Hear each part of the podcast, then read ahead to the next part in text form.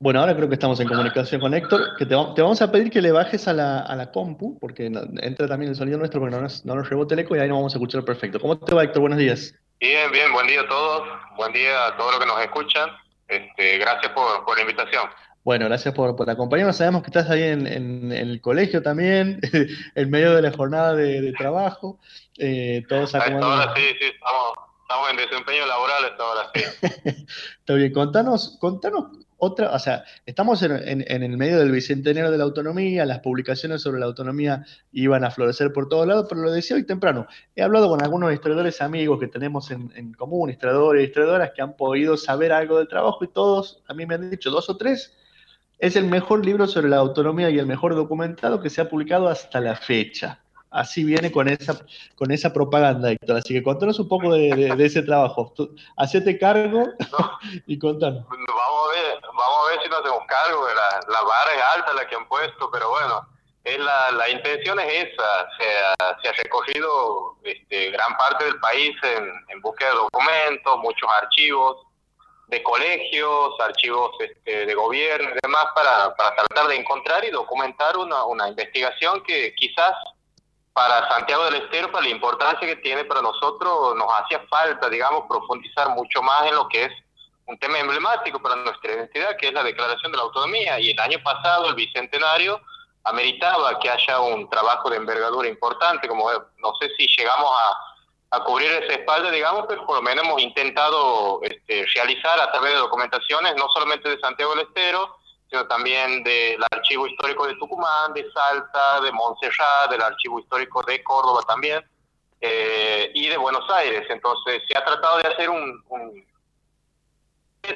que totalice no solamente los hechos en el Cabildo de Santiago, porque si nosotros averiguamos, indagamos, este, investigamos y narramos lo que ha pasado aquí en Santiago, vamos a estar incompletos. Entonces tenemos que buscar la relación todo lo que ha pasado en el resto de los cabildos, este, incluso en, las relaciones que hemos tenido con Artigas y demás.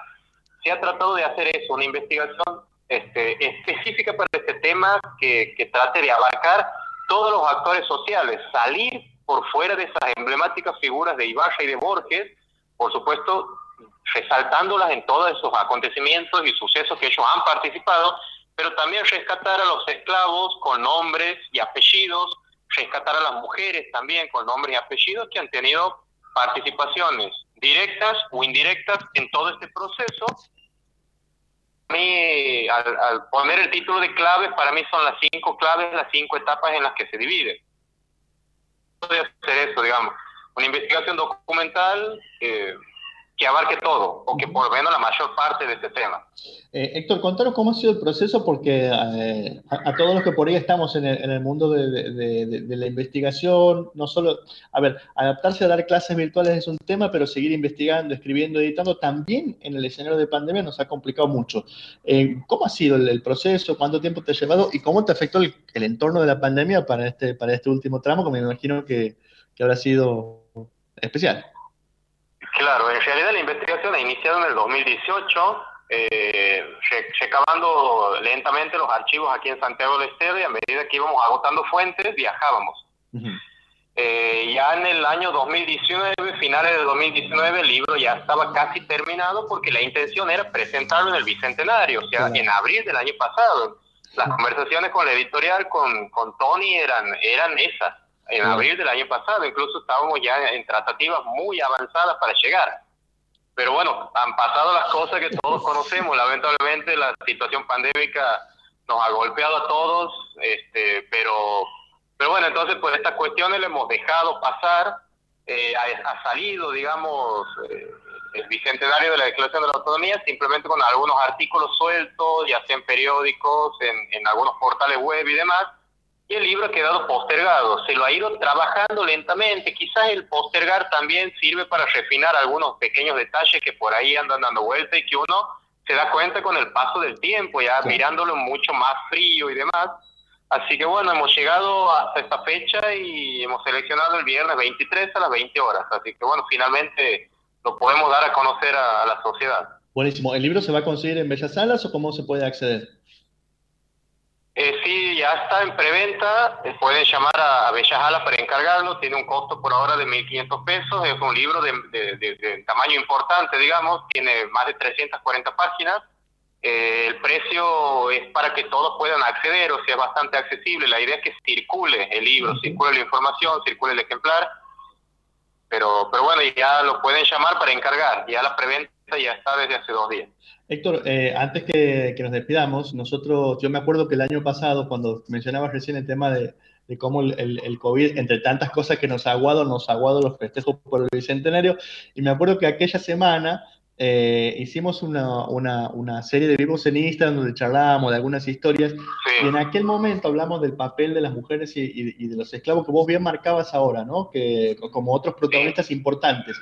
Por ahí para, para el que no, no, conoce, el que no ha escuchado aquel, aquella conversación, ¿qué, ¿qué, nos puedes contar cortito del, del papel de estos dos sectores sociales clave?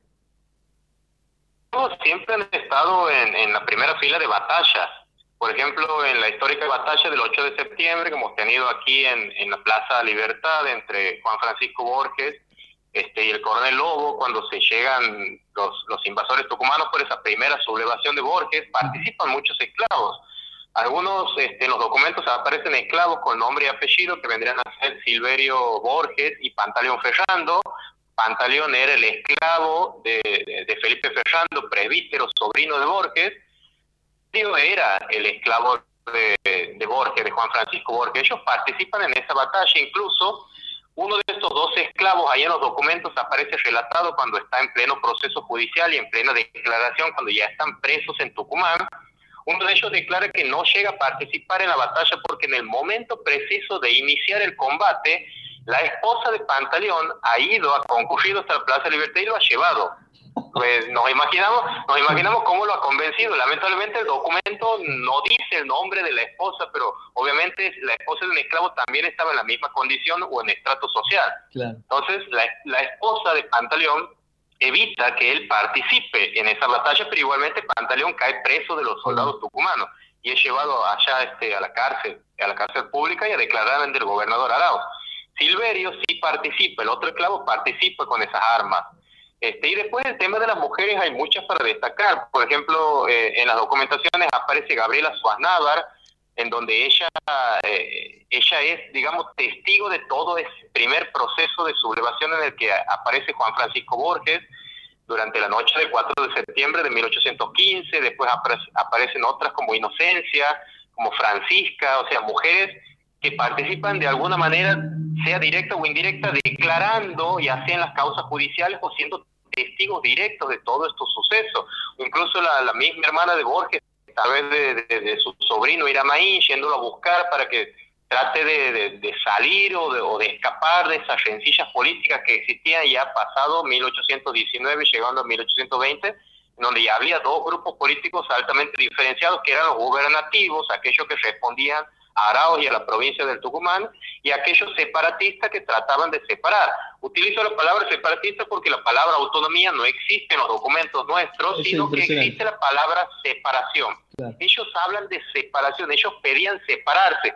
Queremos separar nuestra jurisdicción de la gobernación del Tucumán. Entonces, para mí la palabra separatista es la que encuadra a estos políticos antiguos que querían redundancia entonces nuestra jurisdicción de la gobernación, o sea, tener un gobierno propio, decidir de manera propia, no solamente en la cuestión política, sino también en la económica. La parte económica es fundamental porque todos los impuestos que se recaudaban iban a la caja central. O sea, vos imagínate el 100% de los impuestos recaudados que se vayan a Tucumán y de ahí se distribuyan para los gastos generales, que en general era para el pago de los funcionarios en San Miguel, los gastos del ejército del norte y demás, y venían con porcentajes menores de lo que iban hacia allá. O sea, esto no solamente es político y social, sino también es altamente económico. Totalmente, totalmente. No, es, es apasionante recuperar y sobre todo, Héctor, algo que, que, me parece que está haciendo mucho y muy bien eh, eh, esta nueva generación de, historiadores a la que ustedes pertenecen, que es humanizar un poco más nuestra historia, ¿no? A través de los documentos, tratar de conocer la historia de estos personajes,